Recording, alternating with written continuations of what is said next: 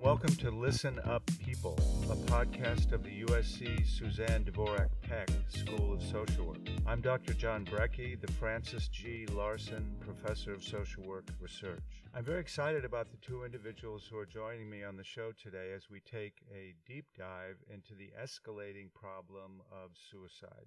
First, my colleague Dr. Eric Rice, Associate Professor, is also the founder and co director of the USC Center for Artificial Intelligence in Society, which is a joint venture of the USC Suzanne Dworak-Peck School of Social Work and the USC Viterbi School of Engineering. He's going to share with us some of the research being done around using artificial intelligence to predict and prevent suicide among homeless youth and active duty Army personnel. And also joining us is Lynn Morris, a licensed marriage and family therapist. She is the Senior Vice President of Clinical Operations at Didi Hirsch Mental Health Services and a nationally recognized specialist on suicide assessment and intervention. She's also a certified trainer in applied suicide intervention skills training and Safe Talk, which both apply best practices in suicide prevention. Prior to starting this podcast, we started talking about how each of us has been touched personally by suicide.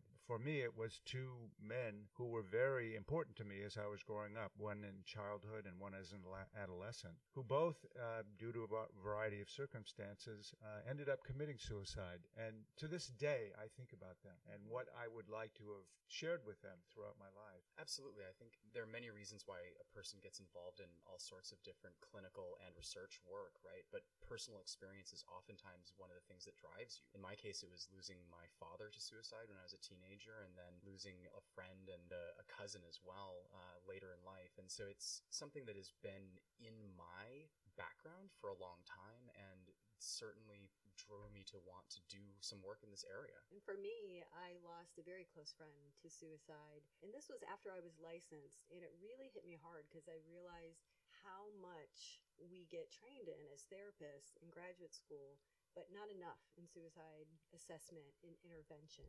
So I had a lot of guilt after my friend died by suicide, feeling I should have known, I should have seen it. Also had a cousin die by suicide. My husband's had a cousin and his family die by suicide. So this is what drives us. And many of our volunteers on the Didi Hirsch Suicide Crisis Line have experience with suicide, either their own or a family member, friend, or loved one that they lost. And it's what drives them and what gives them passion to do this work and it's interesting because it's still such a stigmatized issue, right? And mm-hmm. so people don't want to talk about this, and yet when you open up with somebody about yeah. this experience, chances are the person sitting across from you also has been touched in this way. It's it's really far more prevalent than we think. It doesn't discriminate; it affects us all, and that's why it's such an important issue to talk about. And recently, of course, we've seen a number of very high profile individuals who have taken their lives. And I suspect most people have said things like, gee, what could be wrong when you're as big a, figure as that? What, what could be going wrong? But is the incidence of suicide increasing? Are we seeing more suicide among different groups? Can you address that, Lynn? It is increasing. Um, the CDC just recently came out with a report um, talking about the fact that the rate of suicide has gone up almost 30% since 1990. It's a public health issue. It is increasing. In California alone, since 2001, the suicide rate has gone up 50%. It's an issue that we're starting to talk more about and starting to let people know that there are resources that can really help. But high profile suicides, of course, bring up the topic a little bit more. On our crisis line, when Anthony Bourdain died and Kate Spade died, our volume doubled for a few days after that. And people were calling saying, well, why them? And what do I have to live for if they had it all? And it really brings up the piece about suicide prevention to educate people to let them know it's not about what you have. It's about how you're feeling. It's about depression. It's about mental health issues. It's about other issues, relationship issues, economic issues that people are facing. Suicide is extremely complex. It's not one thing that causes someone to die by suicide. And we we at the crisis line like to use the term died by suicide instead of using the word committed because committed often makes people think of it as something negative, right? You're committed to a hospital, you're committing a crime, you know, bad things. So we try to phrase it in a way that makes it a little less stigmatizing so that people are willing to talk about it more. So the incidence rate is going up, and I think you said earlier that it's the second leading cause of death among 10 to 24 year olds. And that just changed in recent years. It used to be the third leading cause of death, but it has crept up. And in adolescence in particular, it's a high stress time, and adolescents are facing adult type issues, more pressures, but they lack the coping skills and they lack the cognitive abilities to sometimes handle really tough situations. So, the important piece of that is to always reach out, to always reach out to somebody to talk. We have a 24 hour crisis line that helps people to do that in a safe place that they're able to discuss what's going on. It's very common that teens will bring up issues, and people often will say, Oh, you have everything to live for, and oh, don't worry about that. Tomorrow will be a better day. And they try to say something positive, which is a nice gesture, but it doesn't help. What helps somebody is to really say, Wow, you sound like you are in so much pain. Let's talk. Non judgmental voice, listen to the pain. You have to go to the deep, dark place to understand what would cause somebody to be in such pain that they would think of killing themselves? You have to understand that to be able to get them to start thinking about life again. You're touching on a topic that probably many people are worry about. I, I suspect a lot of people are wondering, well, how do I really recognize this? Someone may not walk up to you and say, you know, I'm so down, I'm thinking of, yeah. of ending my life. So 80% of people who die by suicide will give some warning sign or indication that they are in suicidal distress. However, it's not uncommon that people miss them. So, whereas a person who's feeling suicidal feels like they're talking about it and trying to reach out for help, it's vague sometimes or not as direct, and so people don't catch on and they feel even more hopeless that people aren't understanding where they're at. So, signs to look for in people certainly people talking about suicide, threatening suicide, researching online ways to kill themselves, also changes in mood. So that can be somebody who used to be involved in a lot of activities or performing well at work, and now all of a sudden they're isolating more, experiencing more depression. It can be also people expressing thoughts that they don't feel like they have a purpose in life. So people may say statements like, you know, nobody will care if I'm here tomorrow anyway. What's the point? You know, I'm just a problem to my family. They've heard this all before. Those can be suicidal statements and certainly should be addressed in asking directly if somebody's feeling suicidal. There's other things too, you know, people who are engaging in risky behavior, so that can include substance use, that can be increased sexual activity that is dangerous, driving recklessly, you know, things of that nature can also be warning signs. People often like to figure out ways to say goodbye. So if you feel like all of a sudden a friend, a loved one comes up to you and says, I just want to thank you for always being there for me. And I know you tried your hardest. And I just wanted to tell you I love you and thank you. That just might be somebody who's appreciative. But if you know this person has been depressed, you know they've been going through a lot, it doesn't hurt to ask, you know, thank you. I really appreciate the nice feedback, but I know what you've been going through, and that almost sounds like you're saying goodbye to me. Are you feeling suicidal? And to really just address it head on. Sometimes people give away things that are important to them, you know, different possessions, and it doesn't have to be of value. It's what it means to the person. It could be a picture, it could be an article of clothing. It doesn't have to be anything big, but it's something that meant something to them. And if if someone is uncomfortable saying, "Are you thinking of ending your life?" just asking them to talk about their pain may allow them absolutely to express that. Absolutely, it opens so the door for a conversation. Yeah. So mm-hmm. you're suggesting that people open that door for a conversation. Yes. Even if it's not about suicide, it can be about their feelings of what they're going through in their life. Absolutely. You know, oftentimes people want to talk about it. We have over 100,000 people calling our crisis line. So people need to talk about it. They oftentimes don't have someone in their life who can listen in the way that they feel heard. Mm-hmm. So it's absolutely important to bring the conversation up and, and to talk to people. Okay, so before we turn a little bit more to what to do, Eric, your work has been on predictors of suicide yeah. among these two these risky really populations, risky yeah. populations, homeless youth and active duty military. What are you learning? Well, it's it's really interesting. I mean, in some populations, suicide is even more of a prevalent problem than it is in, in others. And certainly, homeless youth and folks who are involved with the military are two groups that there's a lot of uh, issues. And what we're really interested in trying to understand is actually something that Lynn was touching on, which is this idea about disconnection, right? So we're really interested in how people's social networks as well as their mental health states are impacting their suicidal thinking potentially. So we've been playing around with uh, some artificial intelligence techniques that are called machine learning, and we've been doing something in particular called a decision tree analysis. And one of the things that's really interesting about this kind of work is that it allows you to look at the confluence of factors that add up to suicidal thinking. So I think one of the th- one of the problems that we've had in the past in research on predicting suicide is that if you use the usual sort of statistical techniques, you can say something like, well, people who have depression are more likely to commit suicide or more likely to die by suicide. But there's a lot of people out there who are depressed who don't. When you look at some of these artificial intelligence algorithms and the sorts of results that they pull out, what you find out is interesting things like if you are depressed as a homeless youth and you've experienced trauma, then you are at extremely high risk for suicide. But if you are depressed and you haven't experienced trauma, then you're not necessarily at a really high risk for suicide. So there's a way in which trauma and depression interact with one another in this interesting way. And what turns out to be the case is that there's actually this narrow band where if you're depressed, but you're not too depressed, and you haven't suffered from trauma, you're probably going to be okay. But if you haven't suffered from trauma and you're very, very, very depressed, like high levels of depression, all of a sudden you're at really high risk again. So what we found in this was that depression was one of the most important predictors of suicidal thinking. But the suicide attempts, when you looked at this group of about 25% of these young people who were experiencing high rates of depression, it really broke out into these three different groups. And I think what we're hoping is that practitioners who are working with homeless youth, you know, they're aware that trauma is something they need to think about. They're aware that depression is something they need to think about. But I think these sorts of tools could help people to start thinking about the compounding effects that these things have.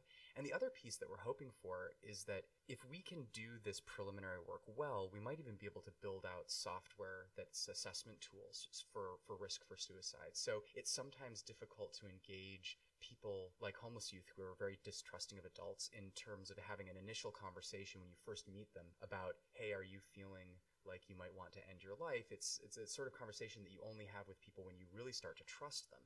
And yet there's for a case manager who's just meeting a new youth on the streets, they really want to be able to do some good outreach work for them as soon as they can. And so what we're hoping is that if we can come up with ways of identifying folks who are at high risk for suicidal thinking and suicide attempts that we might be able to reach out to them using tools that don't necessarily directly ask them about suicidal thinking, but ask them about a, a, variety of other mental health and health issues and network engagement. Because, like you were suggesting, mm-hmm. one of the other things we found, not surprisingly, is that as people withdraw from their positive networks, they're at higher and higher risk for having suicide attempts. And so there's this really interesting finding, and this is the last little nerdy detail that I'll get into, but there's this one pathway that really seems to be like the you're going to be fine if you're a homeless youth that is experiencing these things. So low rates of depression, you you started your homelessness experience after the age of 18 for the first time.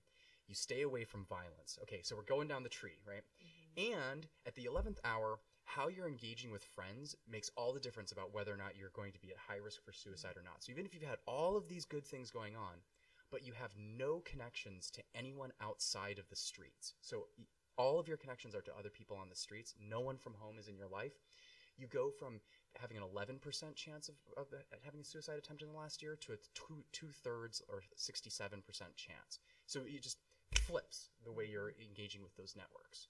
And that's, I think, a profound thing to be thinking about. It's not just the sorts of mental health issues that we carry around, but it's how we continue to engage with people in the world that's so much a part of this. And, and it's very complicated. You know, like I said, it's like this chain.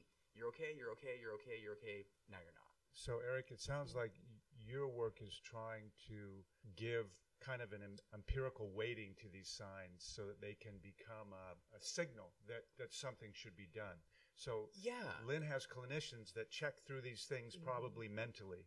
Your work is trying to take that and put it into a, a, software program that could assist people in making these decisions about what do we do now. Yeah, and I think I think in some ways what we're thinking about is how can we try to peel back some of the stigma and really be able to see people and the pain that they're in when they're maybe uncomfortable about actually sharing that pain. And I know it sounds crazy to be talking about artificial intelligence and computer programs when it's such a human process to connect, but I think that we can use both, and it's certainly not a replacement for the sort of work that a clinician would do by any stretch. No, and I think technology, we have to look at other ways to help people who are feeling suicidal, and technology is one of them. Um, you know, we have long had our suicide crisis line for over 50 years, and we introduced chat services several years ago.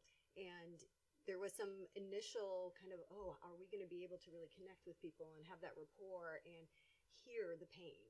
And it's amazing that we found that not only did our crisis line call volume continue to go up, but our chat volume went up in accordance because it was different people who were mm-hmm. chatting. It was people who would not pick up a telephone to get help. Either they prefer the anonymity of a chat or they didn't have the environment to be able to pick up a phone and talk freely and openly about how they were feeling. They may be in their home. We've had chatters sitting next to their parents telling us that they're feeling suicidal, chatting with us, and their parents don't know they just think they're on their phone, you know, playing. So these technological advances could be solutions to both prediction as well as intervention mm-hmm. in different ways. One of the issues that we're really interested in in looking at folks in the in the army or and eventually we'd like this to extend to veterans as well is that when you're in a setting where talking about mental health is not only stigmatized but can potentially be detrimental to your career coming up with more subtle ways of understanding who might be at risk so that you can reach out to them proactively becomes really important. So this project that we're just getting off the ground really, it's going to be working with uh, a unit that's going to be deployed and we will interview them before they leave for their deployment and then we're going to interview them once a month for six months after they come back. And we're hoping to really understand their network engagement, their mental health status, and to try to use these as indicators. Because for this group, there are services which the military really wants to make available to folks, but folks are really uncomfortable about saying that they have a mental health issue or that they're in a suicidal crisis because they're afraid that it's going to go on their record and that it's going to impact their promotions and that it's going to be known by their higher ups. And there's a lot of fears ar- around this. And so the ability to intervene before it's a crisis so that it doesn't have to be labeled as such mm-hmm. seems like a really powerful thing. And we know from some of the work that's been done on the suicide rates in you know active duty service members is that it tends to be in these points of transition that people really have problems. When you first join the service, you're at really high risk for suicide because you're actually in a new social setting and you're mm. disconnected from your old networks. When you come back from deployment, you also are at a higher risk because you're changing your setting and a lot of the and a lot of units get broken up or at least parts of them get broken up after they come back. So the supports that have gotten you through being deployed suddenly are no longer available to you. And certainly this is the case for veterans because they're really disconnected from this network. It's all about trying to reach out through the veil of all of this stigma. The issue of stigma has come up a, a number of times in this conversation. Mm-hmm. Stigma about mental illness is enormous. I suspect the stigma about mental illness is dramatically compounded when you add suicide to that. It is, and for a lot of factors that Eric has is mentioned, where you have somebody who's talking about their thoughts and emotions and feelings, and people don't really understand it and don't know how much pain they're in. And so this person shuts down and doesn't talk about it, you know, as much anymore. So if someone is experiencing thoughts of wanting to end their life, they might call a crisis line. Mm-hmm. You talk to them, and then what happens?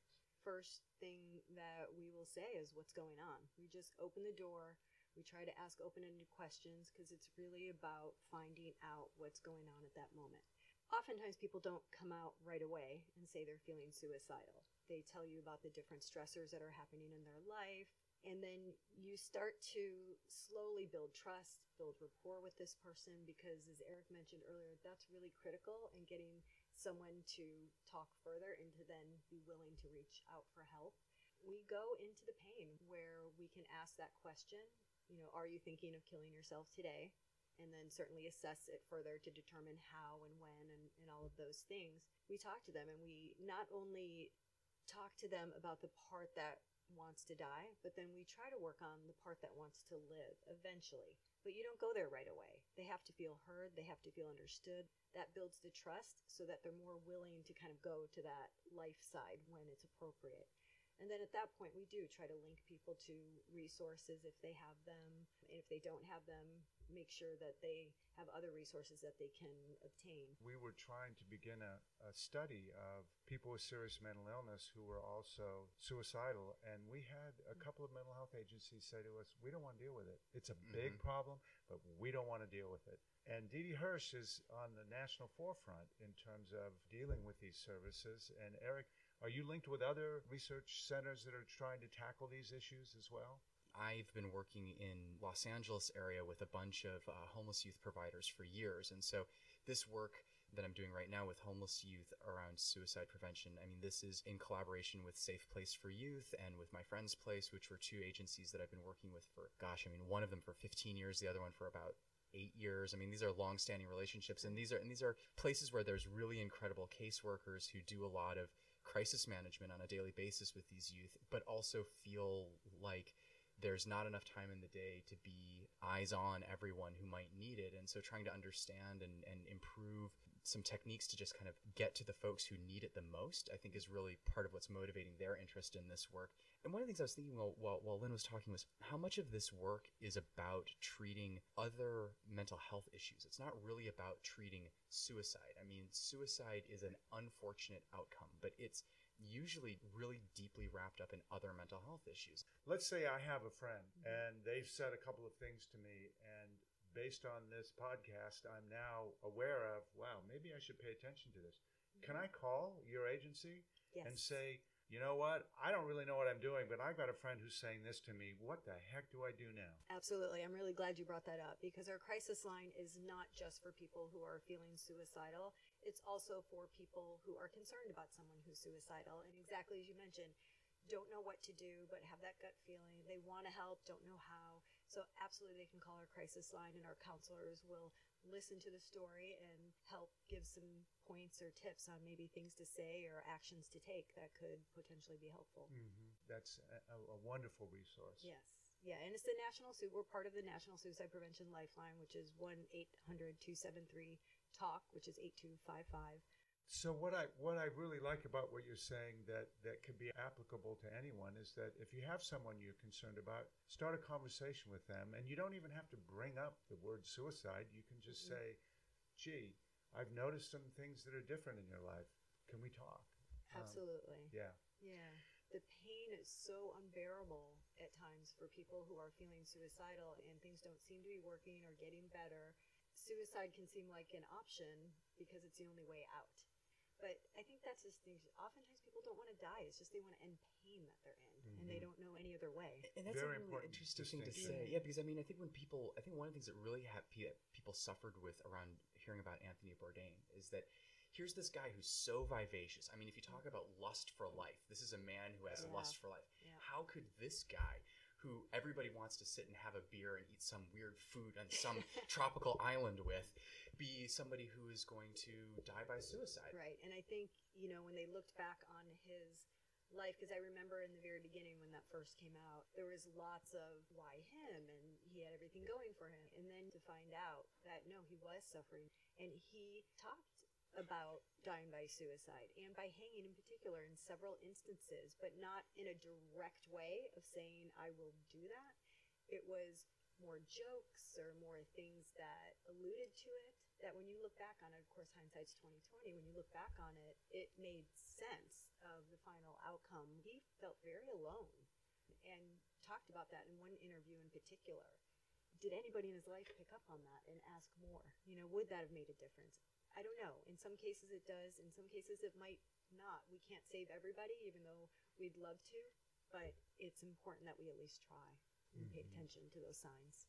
I, I think your comment about people wanting to end pain is so powerful because we all experience pain, varying degrees at varying times in our lives. And if we ourselves can say, "I'm in pain," I need to reach out. This is this is one of the big messages that you both have been giving is Mhm. connection and reaching out and engaging either with friends or mental health professionals. pain is a, is a is a natural occurrence in life. It's when it gets overwhelming and people get hopeless that that's the critical point when they may start thinking about suicide or as a way out. Creating a network of support around a person is really one of the most critical resources somebody who is suicidal can have. When I say that, I don't just mean number of people or that they have fa- a big family or a lot of friends. It has to be people who understand what they're going through and can deal with it themselves to be able to talk to those people. Because a lot of times people can have a lot of people around them, but they really have no support. And they feel isolated. And they yeah. feel alone, even though to the average person they would maybe ignore that person and Yeah. say, "Oh, they've got lots of support. They're okay." Somebody would see it if they were feeling this way, which not always the case. And I think the other thing that that's worth mentioning is that not everyone wants to be engaged in therapy. Sometimes people don't want things that are that sound that treatment oriented. And so I think we were, we were, we were joking a little bit off offline about how in California, you know, people are happy to talk about their their meditation and their mindfulness and their yoga and these sorts of things because they those are sort of safe West Coast hippie things to be engaged in. But honestly, there's a great evidence base for for for yoga and mindfulness around dealing with depression and around dealing with trauma. And so those are actually spaces and places where people can very much get some of the help that they need. But again, I think both Lynn and I are talking about people who are in crisis needing a certain amount of people to reach out to them. I think that sometimes Yes. we think that the onus of everything in our culture is on the individual. You know, it's it, this is your problem, man. You know, and it's it, and I think that no, I mean we're we're we're we're a human family, you know, and, and, it, and we need to be looking out for one another. And I think one of the lessons that I think we're both trying to share is just the importance of reaching out. So, if you have a friend that you're worried about and they're in a lot of pain, that could be really helpful to them if you were to say something like, you know, you're in a lot of pain. Have you ever thought about just getting out of it? Absolutely. And I think it's important to understand that do not ever keep it a secret that a friend is feeling suicidal. I'll tell you, but you have to keep it secret. You can't tell anyone. Try not to make that promise to somebody because the ultimate thing is that we want to make sure people are getting connected to other people and talking to others. Having more support for someone who is suicidal is good clinical care. So we don't want to keep things secret because it's also what if the person does die by suicide and you kept it a secret? That's a heavy load to carry for the rest of your life. Instead of, okay, my friend or family member is going to be pissed off at me for a while, but they're still alive and now they're getting help. It's so great the school decided to do a podcast on this issue because mm-hmm. I think that one of the things we need to do more than anything else is to just continue to talk about Yes. mental health Yes. and well-being and suicide and the notion that because people can die by suicide, people also can die by mental health related issues because this is, you know, essentially the the terminal version of a mental health problem for a lot of people. And and I think I've had some family members that have talked to me about some of the suicides in my own in my own family and sort of started to reframe it as you know people talk about people having diseases that they die of but people don't talk about the fact that people can die from untreated clinical depression or untreated bipolar disorder even though that's what happened in my own family. And and I think that there's a, a, a need for us to just embrace the fact that humans have these issues at times and that there it's nothing to be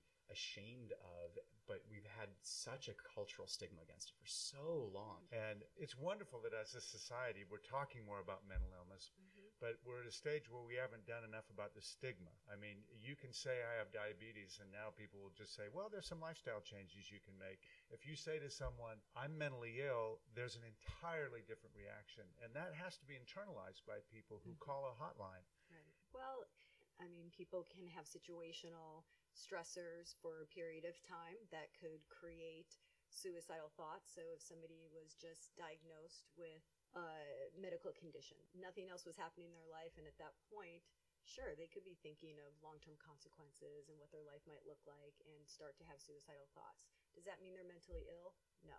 That's a normal response in that type of situation. But oftentimes people do have mental health issues when they're thinking of suicide. So, you know, roughly 90% of people who died by suicide had a diagnosable mental health issue at the time. So it's definitely something we have to address better in our society. And I think that by sharing stories of hope and recovery, it shows people you can live with mental illness, you can be a productive member of society. The person sitting next to you may have a mental illness and you don't even know, but they are a successful human being and they can function. We have to do a better job of sharing our stories and making sure that people see the positive. I want to thank Lynn and Eric for being here today. This is a topic that's deeply personal for many people, and it's wonderful to hear that we have ways that people can get help and that we have people generating new knowledge that can help us reach out and understand suicide, which in some ways is imponderable for most of us if you would like to talk about someone that you're concerned about, or if you're concerned about feelings that you're having, thoughts that you're having, you can call the Didi Hirsch Suicide Prevention Line at 1 800 273 8255. Once again, that's 1 800 273 8255, and that's a line that's open 24 7. If you have questions for the guests on our show or just want to talk further about the issue of suicide and prevention, we'd love to hear from you at listenuppeople at usc.edu. You can also find extended versions of this and all of our episodes at dworakpeck.usc.edu forward slash listen up. And that's spelled D W O R A K P E C K dot USC dot edu forward slash listen up. Thank you very much.